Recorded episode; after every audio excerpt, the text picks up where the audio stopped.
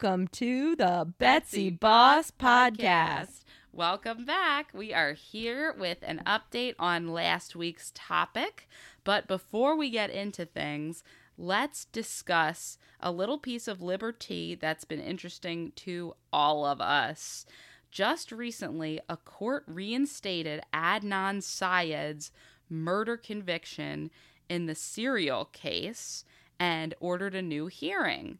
So this is really exciting and interesting. We talked about this a while ago when Adnan Syed's murder conviction um, was overturned, and we were very excited about that. And that was an interesting Development. Yes. And so now the appellate court in Maryland ruled that the lower court, the court that made the determination most frequently that we last talked about, had actually violated the right of the victim, Hae-Min Lee's brother, to have been notified of and to attend the hearing. So, in other words, Hae-Min Lee's brother should have been allowed to attend this hearing, the Adnan hearing, and he wasn't. He wasn't notified, he wasn't able to attend, and because of that, we're overturning the conviction. Yeah, I cuz I remember actually during the hearing they delayed it a bit, at least like I- don't know, a couple hours or, or something like that to allow Hae's brother to testify, I believe via Zoom. Um but I think he was only notified like either that day or the day before, so clearly Not given enough time. Yeah, not to prepare, not to like, you know, get ready for the whole thing. So that makes sense. But yeah, it's still p- pretty surprising. Very surprising. And this is a guy, just to refresh everybody's memory, who was freed last year after he had spent 23 years fighting charges that he had killed his former high school girlfriend, Hae-Min Lee. 23 and Hae-Min Lee. 23 and Hae-Min Lee. And now, because of this rights violation of young Lee, we're going to have to redo this hearing so that young Lee can attend and so that he can sit in and be part of things. So we're we're back. We're back again and we'll be seeing I guess how everything turns out once young Lee can participate appropriately. Yeah, very interesting to see where it'll go. Super interesting. And just to clear things up, the decision does not mean that Adnan, who's now 41 years old, must immediately return to prison because the appeals court issued a 60 day stay, and a stay is just like a pause of the proceedings of the ruling to give both sides time to consider its next steps.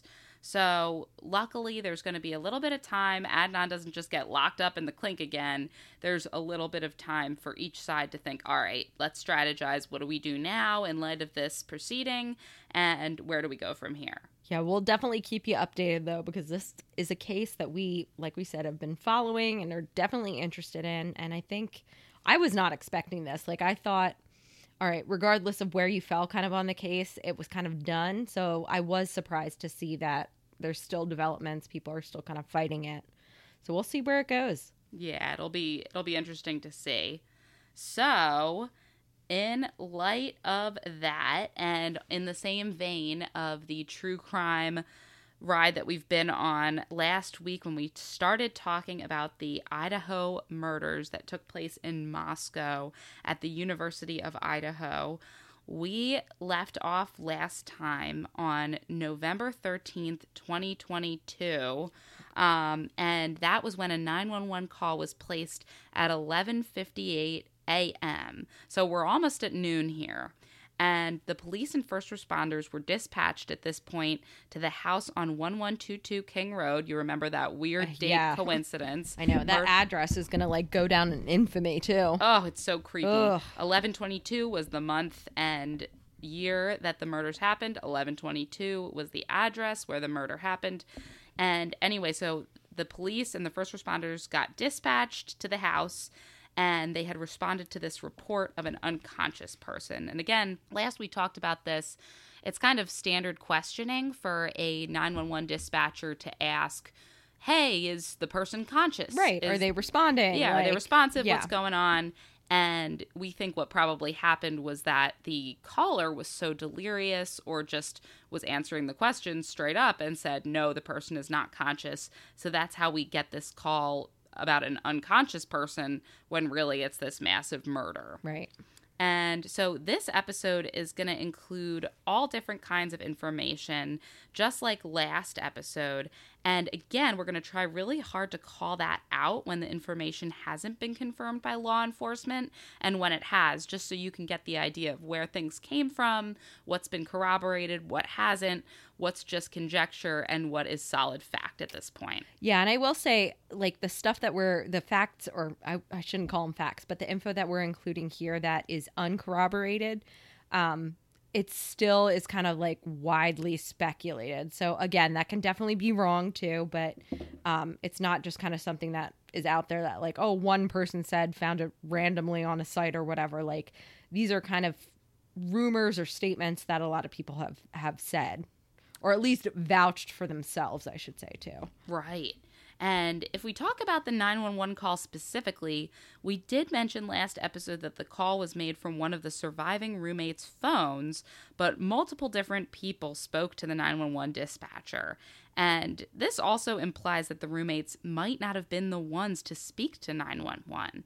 And this all goes back to the theory that surrounds the quote unquote unconscious person reported on the 911 call it's very possible that the roommates could have been impaired or hysterical, that they couldn't talk to 911, but that other folks on the scene who were observing from the outside took the phone and relayed the details.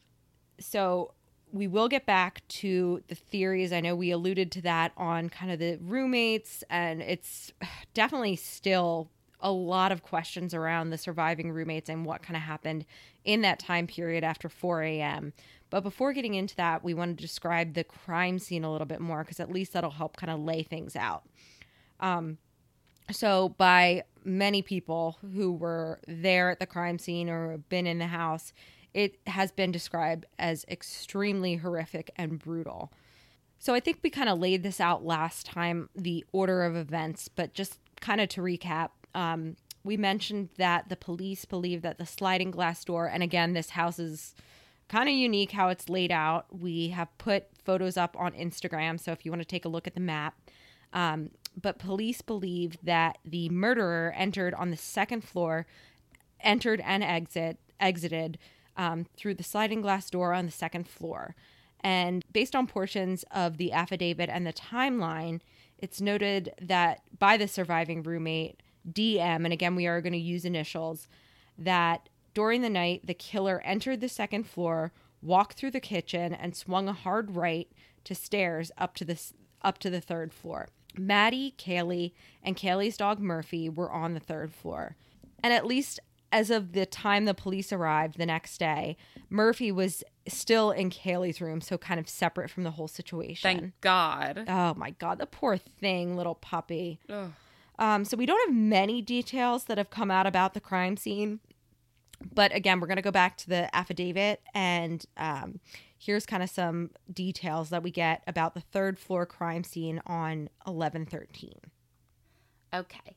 Um, says, I then followed OFC Smith upstairs to the third floor of the residence. The third floor consisted of two bedrooms and one bathroom.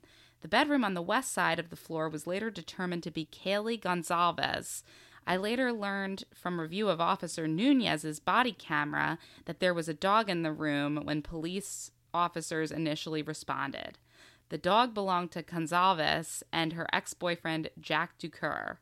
I found out from my interview with Jack DuCoeur on November 13th, 2022, that Goncalves and he shared the dog. OFC Smith then pointed out a small bathroom on the east side of the third floor. This bathroom shared a wall with Madison Mogan's, hereafter Mogan, bathroom, which was situated on the southeast corner of the third floor. As I entered this bedroom, I could see two females in the single bed in the room. Both Goncalves and Mogan were deceased with visible stab wounds. I also later noticed what appeared to be a tan leather knife sheath laying on the bed next to Mogan's right side when viewed from the door. The sheath was later processed and had, quote, Ka-Bar, USMC, and the United States Marine Corps Eagle Globe and Anchor insignia stamped on the outside of it. The Idaho State Lab later located a single source of male DNA, suspect profile, left on the button snap of the knife sheath. Which is like so just like textbook true crime, like dun dun dun. And like leave all of the information right there right. for the finding. Which, as we get into it, makes you, if you really want to go down a rabbit hole, second guess like intentional, not intentional, setup, like Is he all trying to be found? The, Yeah. the perpetrator. or was somebody setting him up and like or was he trying to make it look like a setup like Yeah, like Yeah. there's so many ways you could kind of unpack this. yeah yeah so speaking of there is a lot to unpack here especially this lovely knife sheath um, and we will come back to it but just to kind of give you a little bit more details and again these are not from the affidavit but other sources Kaylee's family has stated that Kaylee's injuries were much more severe and extensive than Maddie's. And initially, this led a lot of people to kind of believe one thing about, um, you know, Kaylee being the target, and that's why her wounds were so much more severe. But I think my belief, and kind of after watching this case unfold, I think it's more likely that Maddie was probably the target. And I think especially so because Kaylee, like we had said last episode, had already moved out, and this was kind of an unexpected or, you know, just one off weekend that she was there packing up, celebrating before graduating early. And it's always a possibility that the killer carried out the murders that weekend when Kaylee was there intentionally, but I still think that Maddie was likely the target. Um, we'll also, again, get into this further with details that support Maddie being the target. But I think so. Again, a lot of people think uh, Kaylee's wounds were so much more extensive; she must have been the target. But I think it also could be that that Maddie was actually the first target. So if you think about it, the first target in the house, you come in, everybody's asleep or at least close to being asleep, intoxicated. He goes after the first person. They're so stunned trying to even like wake up and figure out what what is going on, they're probably not going to have as many defensive wounds. The other person in the bed who's not being attacked has more time to kind of come to, realize what's going on, seeing their friend get attacked, and then when the person comes over to them, starts attacking them, they've got much more, you know, awareness, wherewithal, whatever, and are able to kind of fight back, which to me makes sense as to why Kaylee would have more defensive wounds. But again, just a theory. I think the police have their own theory and kind of have an idea of who the target was, but none of that has been released to the public. Yeah, and you did a great job explaining this to me because I didn't have any idea why somebody would have more defensive wounds if they were woken up second, but this makes total sense. If one person gets woken up first and, you know, is woken up out of a dead sleep, Right. not to, you know, dead sleep, um, pun not intended, but you're going to have next to no defensive wounds Right. because you're just stabbed and done. And that person is pretty much a sitting duck. But the next victim, ooh, they're going to fight back because they're going to be woken up by Right. all of the madness going on right next to them. Yep. So it makes a lot of sense with this theory that Maddie was the first to go. So back to the order of events here. The killer, we think, descended the stairs from the third floor, passing by DM's bedroom door. And again, this is after the killing of Maddie and Kaylee.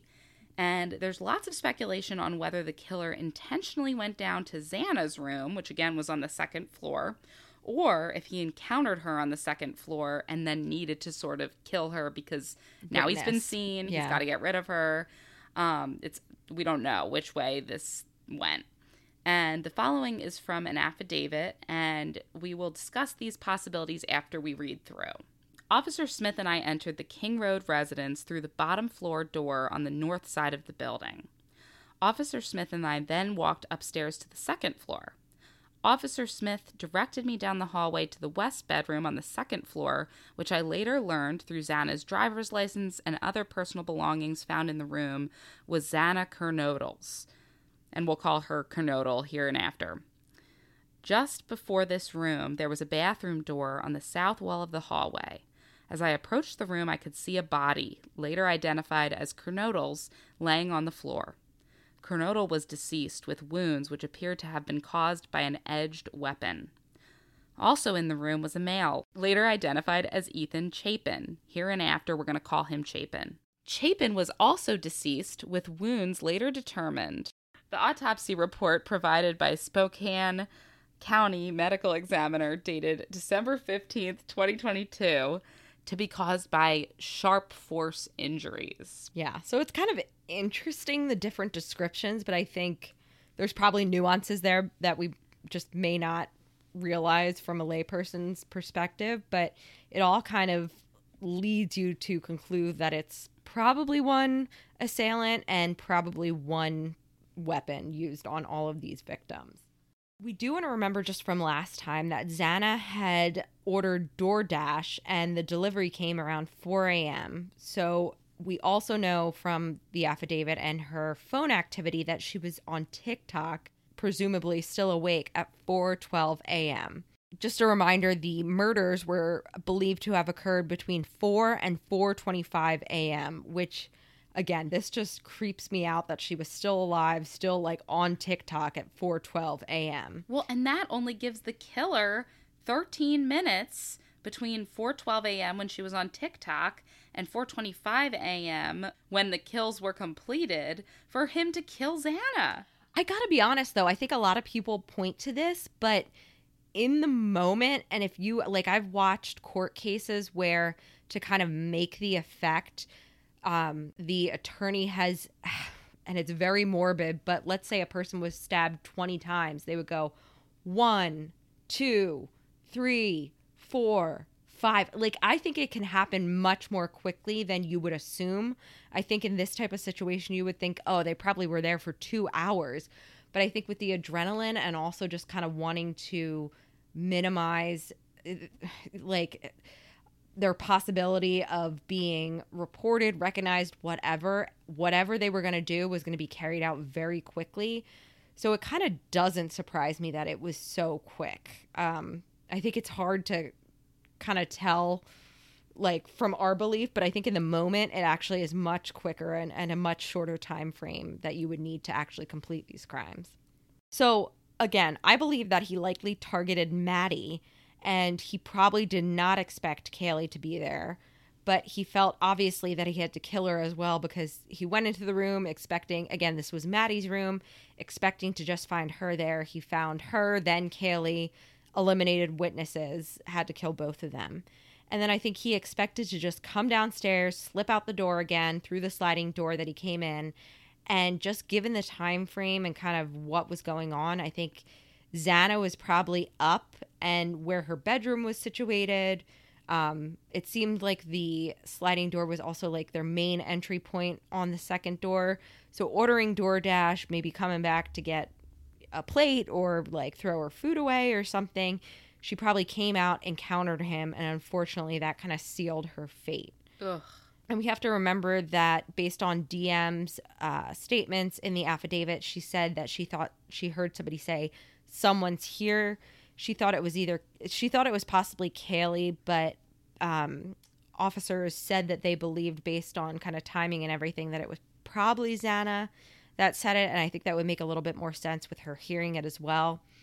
Um, I think that the killer then followed, you know, after she said someone's here, encountered him, he followed her back to the room as she retreated there. And at that point, DM then heard a, a male voice say, Don't worry, I'll help you, which is so eerie, like probably so creepy. Following her and trying to like calm her down as he's about to attack her and her boyfriend. And it's possible that when he got there, he saw Ethan um, probably still asleep or at least in the bed. And Ethan was a taller guy. He was over six feet. So I'm sure the killer saw him as kind of the first one to take down, went after him, and then unfortunately went after Xana second. Ugh, it's such a shame and so scary to think about it in the order of events like that and what happened to make certain people susceptible and and just the other roommates like being there regardless of like what the other details were which was going on like what was going on yeah they must be traumatized. Like i just could not imagine thinking oh i'm in my room and then like oh my god i can't imagine what happened down the hall and i had you know no idea or i avoided it or whatever. Like being in that same house ugh scary. creepy. So, there is additional evidence to consider when it comes to Xana and Ethan's murders. Xana's father came out and said that she had extensive defensive wounds. And again, this could go to the fact that she was a little bit more awake when she was attacked, or maybe she was attacked after Ethan, depending on whether she had gone out to get her food or a plate or whatever, or if she just heard someone. Regardless, if she was more awake, then it makes more sense that she had these extensive defensive wounds. Exactly. And if Ethan was asleep and attacked, not to mention drunk, which he most likely was, it would be easy for a killer to overtake him, even though Ethan was a tall, broad guy. And we talked about this last episode. The neighbor's camera actually picked up audio at 4:17 a.m. of whimpering, followed by a loud thud, and then finally a dog barking which of course was little Murph. Oh. If the murders occurred between 4 a.m. and 4:25 a.m., as we presume, and DM said she heard what she thought was Kaylee playing with her dog upstairs closer to 4 a.m., Reason says that Xana and Ethan were killed second. So this is making a lot of sense, helping us piece together the puzzle of who came first, who came second. And another piece of evidence that still isn't confirmed at this point is a widely circulated picture of what appears to be blood seeping down the outside of the foundation outside of Xana's bedroom. I don't know if you've seen this. This is so it was one of the first pictures that came out and one it's it's a testimony not to joke but like a testimony to the poor construction in a college town. Yes. Like like apartment or like home but it just was so freaking creepy. Like, oh, yeah, it's like haunted house level. Yeah, like, it looks like it can't even be real because it looks ridiculously disgusting and horrifying. And this was allegedly where the bed was potentially positioned. And we know this from photos of Xana trying to sell her bed earlier that year. And the headboard would have been against that wall. So it's the belief that the room was so bloody that the blood seeped through the foundation of the house to the outside and was dripping. Yeah, and again to just kind of like tie it all together with the mattress, um, and just kind of the belief that if Ethan were in bed and the killer came back into the room, attacked him in the bed, it would kind of account for the blood stains on the mattress, and then with the headboard being against the outer wall of the home, would also make sense. I mean, it, it, kind of has been stated by everybody that the scene was very bloody to begin with, um, but it would make sense why you had that like horrific blood dripping outside of the house if Ethan's body was positioned right up against that out, outer wall of the house. Yuck. Um, there's also pictures of law enforcement taking the mattresses from the house. And the mattresses were placed in protective bags and put in the back of a truck. The bags were white and very easy to see through, and a photo was taken of these mattresses getting taken away in the bags that appears to show a bloody body stain Ugh, on the mattress, which is just sickening. And this is speculated to have been from Ethan's attack while he was still sleeping in bed.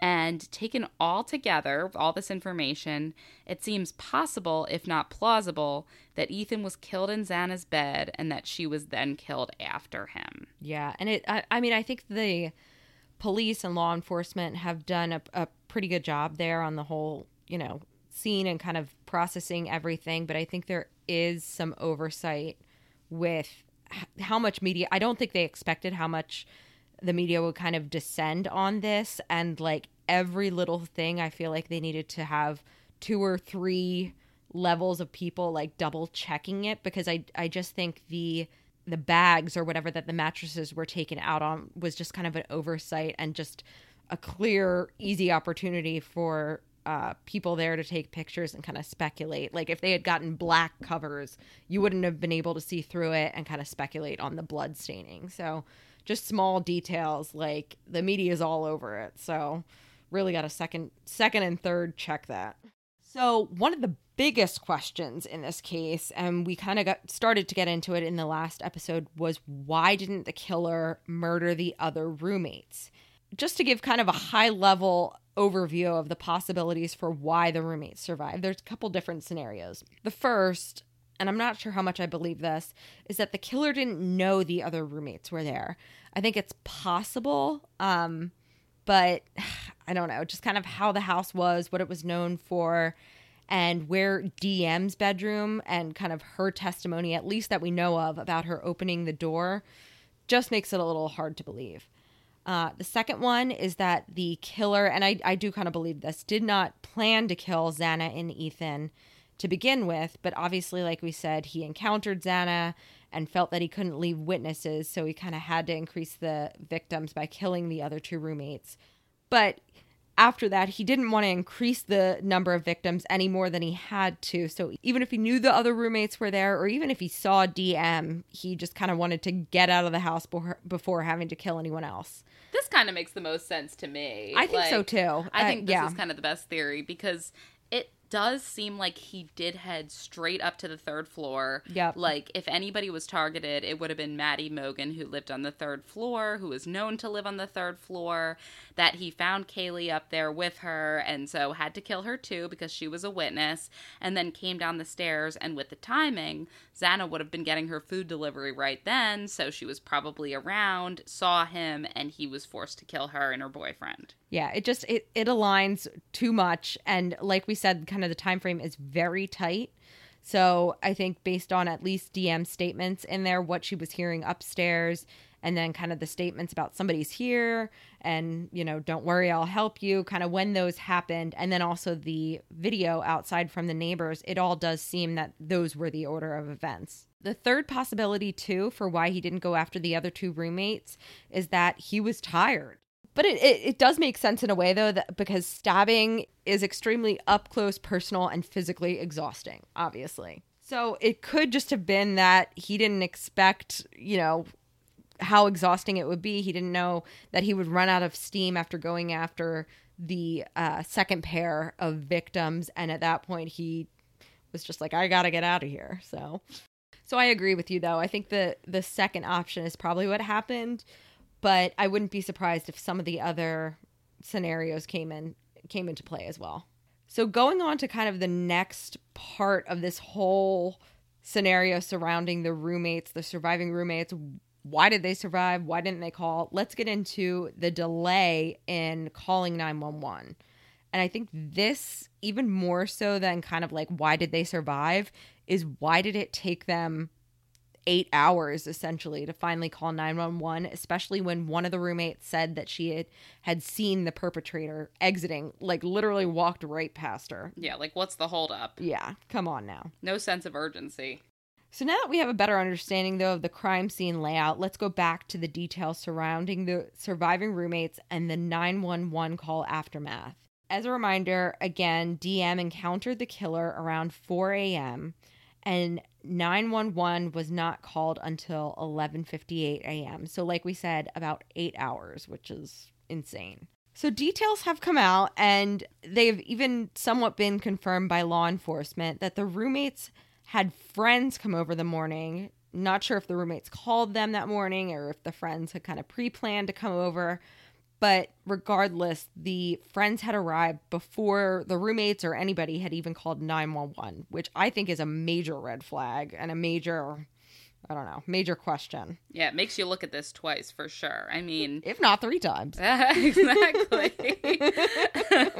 Ed, I mean, just think about this. If you had heard somebody, even if you didn't see any of the evidence of this horrific murder taking place, which is unlikely because blood was seeping through the walls Seriously. of the exterior of the house, how could you ignore this for eight hours and then invite friends over that Right. morning? Like, my God, what took you so long? Yeah, like I think I don't know, and this is a generation even younger than us. Like I think our generation was taught instinctually like 911. Yeah, like exactly. and I remember when cell phones came out, we were told a little song about 911 press send because send you couldn't I've never heard that. old cell phones you couldn't call without pressing send. Don't be a dope, press send. they didn't want those kids just pressing 911. Her? Nothing happened. 911. Yeah, way to go, mom and dad. No wonder you died. You didn't tell me to you press didn't tell me to send. press send after the call. but yeah, I think kids of our generation or people of our generation would have called 911 so fast. Yeah. Probably when they just saw somebody weird in the house. Right. Let alone eight hours later. We're not having friends come over and have a party before we call.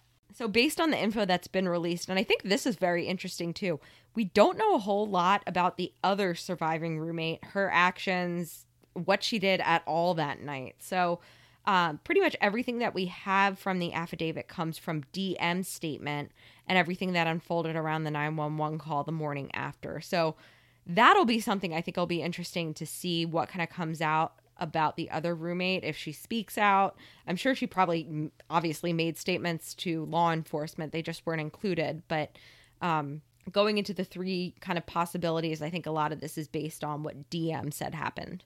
Yeah. And just some important things to remember. First of all, this was a huge party house. There are always lots of people coming, lots of people going. This is happening at all hours. So there was a rumor that DM was annoyed by the party noise that she thought she heard that was actually the killer's attack and thought that it was just her roommates who were up late, drunk, and being inconsiderate. So maybe she was just thinking, hey, it's just the noise of the party. Parties can get pretty rowdy, and it's nothing more than that. And there's a rumor that during one of the instances noted in the affidavit where DM went to her door, she apparently yelled out, Keep it down, thinking the roommates were being noisy and not realizing what was happening. And as the killer exited the house, he was not concerned about DM seeing him in this theory because she clearly thought he was just another noisy house guest, or he just didn't realize he saw that he was seen. And DM slept in the next day, which is normal for college students. So, yeah, people give DM a hard time for sleeping in the next day, but we have to remember this is very normal for college students. And she's up at least until 4 a.m. Like, yeah, so she got her full eight hours of sleep. yeah. And she didn't give the guy leaving the house a second thought in this theory and until she woke up and found the scene that she did. And after we go through the other possibilities here, we're going to discuss other people possibly who were on the scene when 911 was called. Yeah, which I think factors into kind of this whole scenario and what unfolded. Yeah. So, theory number two kind of centers around the idea that this might have been drug related, the whole not calling in any sort of short order. And this is the first of two drug related rumors. It's an unconfirmed statement we have that DM saw everything that she did, but that she was on drugs the night of the murders. And because of this, she couldn't determine if her experience or her perceptions were real or just hallucinations. So while she was shocked and concerned, she convinced herself to sleep it off and reevaluate it in the morning when she was clear headed. And the next morning, she either must have seen the crime scene and realized that it wasn't a hallucination after all, or she was too scared or unsure of her judgment, so she called some of her buddies to come over and confirm before she'd come out of her bedroom. So, I mean, I could think see this plausible, happening. yeah. I think it's plausible. This was a big drug house, supposedly. This, Right. These types of activities did go on. Um, so, it's definitely a possibility that she would have thought, hey, there's no way this horrible scene really happened. I was on drugs last night. Let me just wait to sleep it off and everything will be brighter in the morning. I think it also, and not to be like, I don't know, like humorous about it or whatever, but like I think it could explain her shocked, frozen state. Yes. Like she's shocked, she's frozen because she's on drugs, but like it also explains why if she's that frozen, the killer walked by. And I think I don't even know if this we mentioned this in the last episode, but I think it is interesting too. Um, a lot of people, there's so many models out there of the house, but apparently the little alcove, vestibule area right off of the kitchen, that DM bedroom door is located um, off of, as well as the stairs going up to the third floor. They have this neon sign that says good vibes only or something like that. And apparently, someone was kind of able to evaluate and speculate that the killer was going around the corner and the way that the light was coming off of the sign in that little area, it could have been very easy for him kind of to be blinded by that and the way he was turning to go out of the kitchen and the um, sliding glass door that he just didn't even see DM standing in the door and wouldn't have been able to just because of kind of li- like the lighting kind of blinding him on the turn. It was a bright sign. And so the the third kind of theory and again this is the second drug related theory and it kind of builds on and incorporates portions of the other theories. So whether DM realized the extent of the situation or not, and when she actually realized the gravity of the murders, it really doesn't matter. She realized police would have to be called and would comb through the house. So, pretty much, you know, it doesn't matter whether she realized at that time what was happening or whether she actually did go to sleep the next morning, wakes up, and realizes, oh God, like this is a really bad murder, bad situation. Doesn't matter because she knows that police are going to have to be called. There's no covering this up or going on with life without police involvement. Being a major drug selling house, she wanted to have other people come over and help her remove all the drugs and just kind of clean up the scene. Not the murder scene, but essentially like anything that could get them in trouble before calling 911. So I, I've heard this a lot too, and I don't know how much I believe it, but I, I guess I could see it that like you want to cover your own tail in the situation and so you're calling whoever to kind of come over help you clean it up and then call the police as soon as you have it all situated Yeah, I mean, this probably is the most cynical yeah reasoning yeah.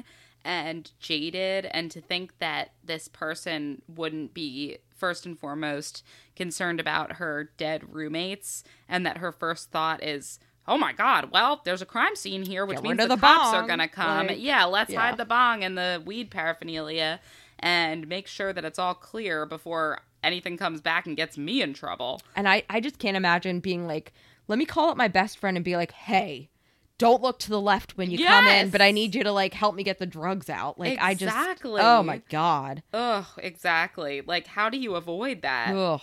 So, some additional unconfirmed details again, getting to into the 911 call the morning of. So, first, we have the question of what caused surviving roommates to become concerned.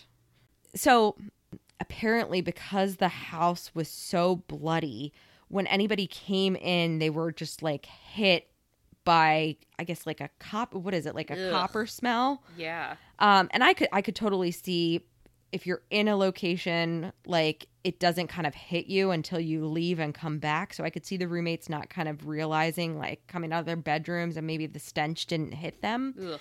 but just kind of how it was described. I think that's kind of interesting or just kind of like a fact to keep in mind too that like I don't know, that would have even probably woken them up or but I think you know, it it's questionable like if it's that overwhelming of, of a smell, like would that not have alerted them when they woke up the next morning? Who knows? Who knows? Um, so, in addition to kind of some of the theories we just mentioned, there are a couple theories about why the surviving roommates became concerned. And this, I think, is kind of hinted to in the affidavit and will be interesting to see what comes out further. So, the text messages and phone activities of the surviving roommates is referenced, but we really don't get a lot of details about what was said, what was taken off of whose phone, but we do know that all of the all of the um, individuals in the house, their phones were obviously confiscated and reviewed. But I think the texts between the surviving roommates specifically are going to shed some light on kind of what happened that night, or at least what they thought was happening. I also, and I know we referenced this last time, I'd be very interested to know if DM actually did go down to the other roommate, BF's room, and if so, at what point. When details about the surviving roommates first came out, it was stated that both of the girls were in the downstairs bedroom and or in the in the downstairs bedrooms and the one roommate got concerned went into the other roommate's bedroom and they both kind of locked themselves in there for the night. I think there probably is a bit of truth to that. We know that DM was on the second floor, but I think there probably is some truth to that, at least based on how the affidavit was worded. And I'd be interested to again know kind of when that happened, why that happened, etc. There was another statement or kind of a, a belief that the surviving roommates, what kind of alerted them was they had texted the victims, uh, you know, after especially DM, after hearing kind of some of the things that were going on, saying, Are you okay? What's going on? And they never received answers from any of the roommates, which I think would be concerning. Like, you know, next morning you've texted three or four people and nobody texts back and nobody seems to be awake like yeah that that definitely is concerning the next day. So another theory is let's just pretend that nobody the surviving roommates had no idea what was going on the next day kind of building on the like maybe they texted them maybe they were trying to contact them nobody was moving so they so they went to one of the rooms to you know try to open it and be like hey are you okay? It sounded kind of noisy here last night and it's a possibility that when they went to open the door or tried to open it, one of the um, victims' bodies was against the door, and they obviously weren't able to actually open it. So then they became concerned, and this also kind of plays into the theory that um, the unconscious person, which again, I truthfully believe it was probably just standard like verbiage that people are making a much bigger deal about. Um, but there is a theory out there that because they couldn't open the door, they then assumed that the person was unconscious and then the 911 call was placed saying there's an unconscious person, we can't open the door, etc., etc. So who knows, but I think a lot of it does make sense as a possibility. The second group of unconfirmed details are about those people who were on the scene. And just as a reminder from last episode, Ethan, one of our victims, was a triplet, and his brother and sister both attended University of Idaho and were involved in Greek life. So they lived close to the King Road house, which was located on Greek Row. And it was a belief that one of the friends who was on the scene before police arrived called Ethan's triplet brother. Which is so sad. Like, oh. So sad. And like, can you imagine getting that call? Oh my God. Can you imagine placing that call? Oh my gosh. So it's believed that the brother's car was the only car that did not belong to a resident or a victim at the house that was taken away from the scene by law enforcement. And the rumor here is that Ethan's best friend was among those. And, you know, this is beyond the roommates who were on the scene that morning before the police were called. Um, and there's a belief that this friend was the one to walk through the house and initially identify the victims with law Oh, enforcement. God. Which imagine having that job, like, and being that person who's Oh, responsible for walking through and telling everybody, okay, yeah, that's that's Ethan or that's Xana I'm glad though. I mean, if this is true, at least they kept the brother kind of out, out of, it. there. Yeah. yeah, I was thinking the same thing. Like that is something that cannot be unseen, Ugh. but especially if it's a sibling. Yeah. So there are many other issues and possibilities here, like how many different people walked through and contaminated the crime scene before the police finally arrived. That's a whole issue too, because I know. who knows what was coming in and out, and especially with this house being such a hot spot for people, you know, constantly coming and going. It's like uh, we don't really know what the contamination factor was and how many different people kind of walked through this crime scene before the police finally came. Yeah, and and there was at least one um, piece of evidence in the affidavit was a shoe print, I believe, from a Vans shoe, if I'm remembering correctly, and just kind of taking this into consideration as a possibility. You know, everybody initially is assuming, oh, this is great, this is a, a footprint from the killer, but if there were people coming and going beforehand, and even set aside like the party thing, like people actually walking through the crime scene after the crime happened, that just opens up the possibilities, you know, and and makes it so much more difficult. Like I I don't think the killer was probably among the people that arrived initially. They were probably friends of the victims or or the surviving roommates, but you never know if they if they were in that crowd.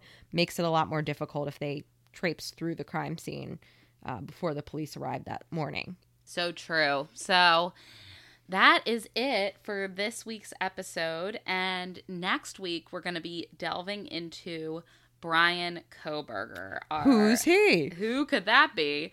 Our number one suspect here. And we're going to just talk a little bit about Bryan, how the cops came around to identifying Bryan, and why we think he's definitely our guy in this Yes. case. Thanks so much for listening to today's episode of Betsy Boss Podcast. If you'd like to find us online, we're on Facebook at Betsy Boss Podcast, on Instagram at Betsy Boss Podcast, on Twitter at Betsy Boss Pod, and our email is betsybosspodcast at gmail.com. Also, Betsy Boss is now on both iTunes and Spotify. If you like what you hear, please rate, subscribe, and comment. Thanks again for listening.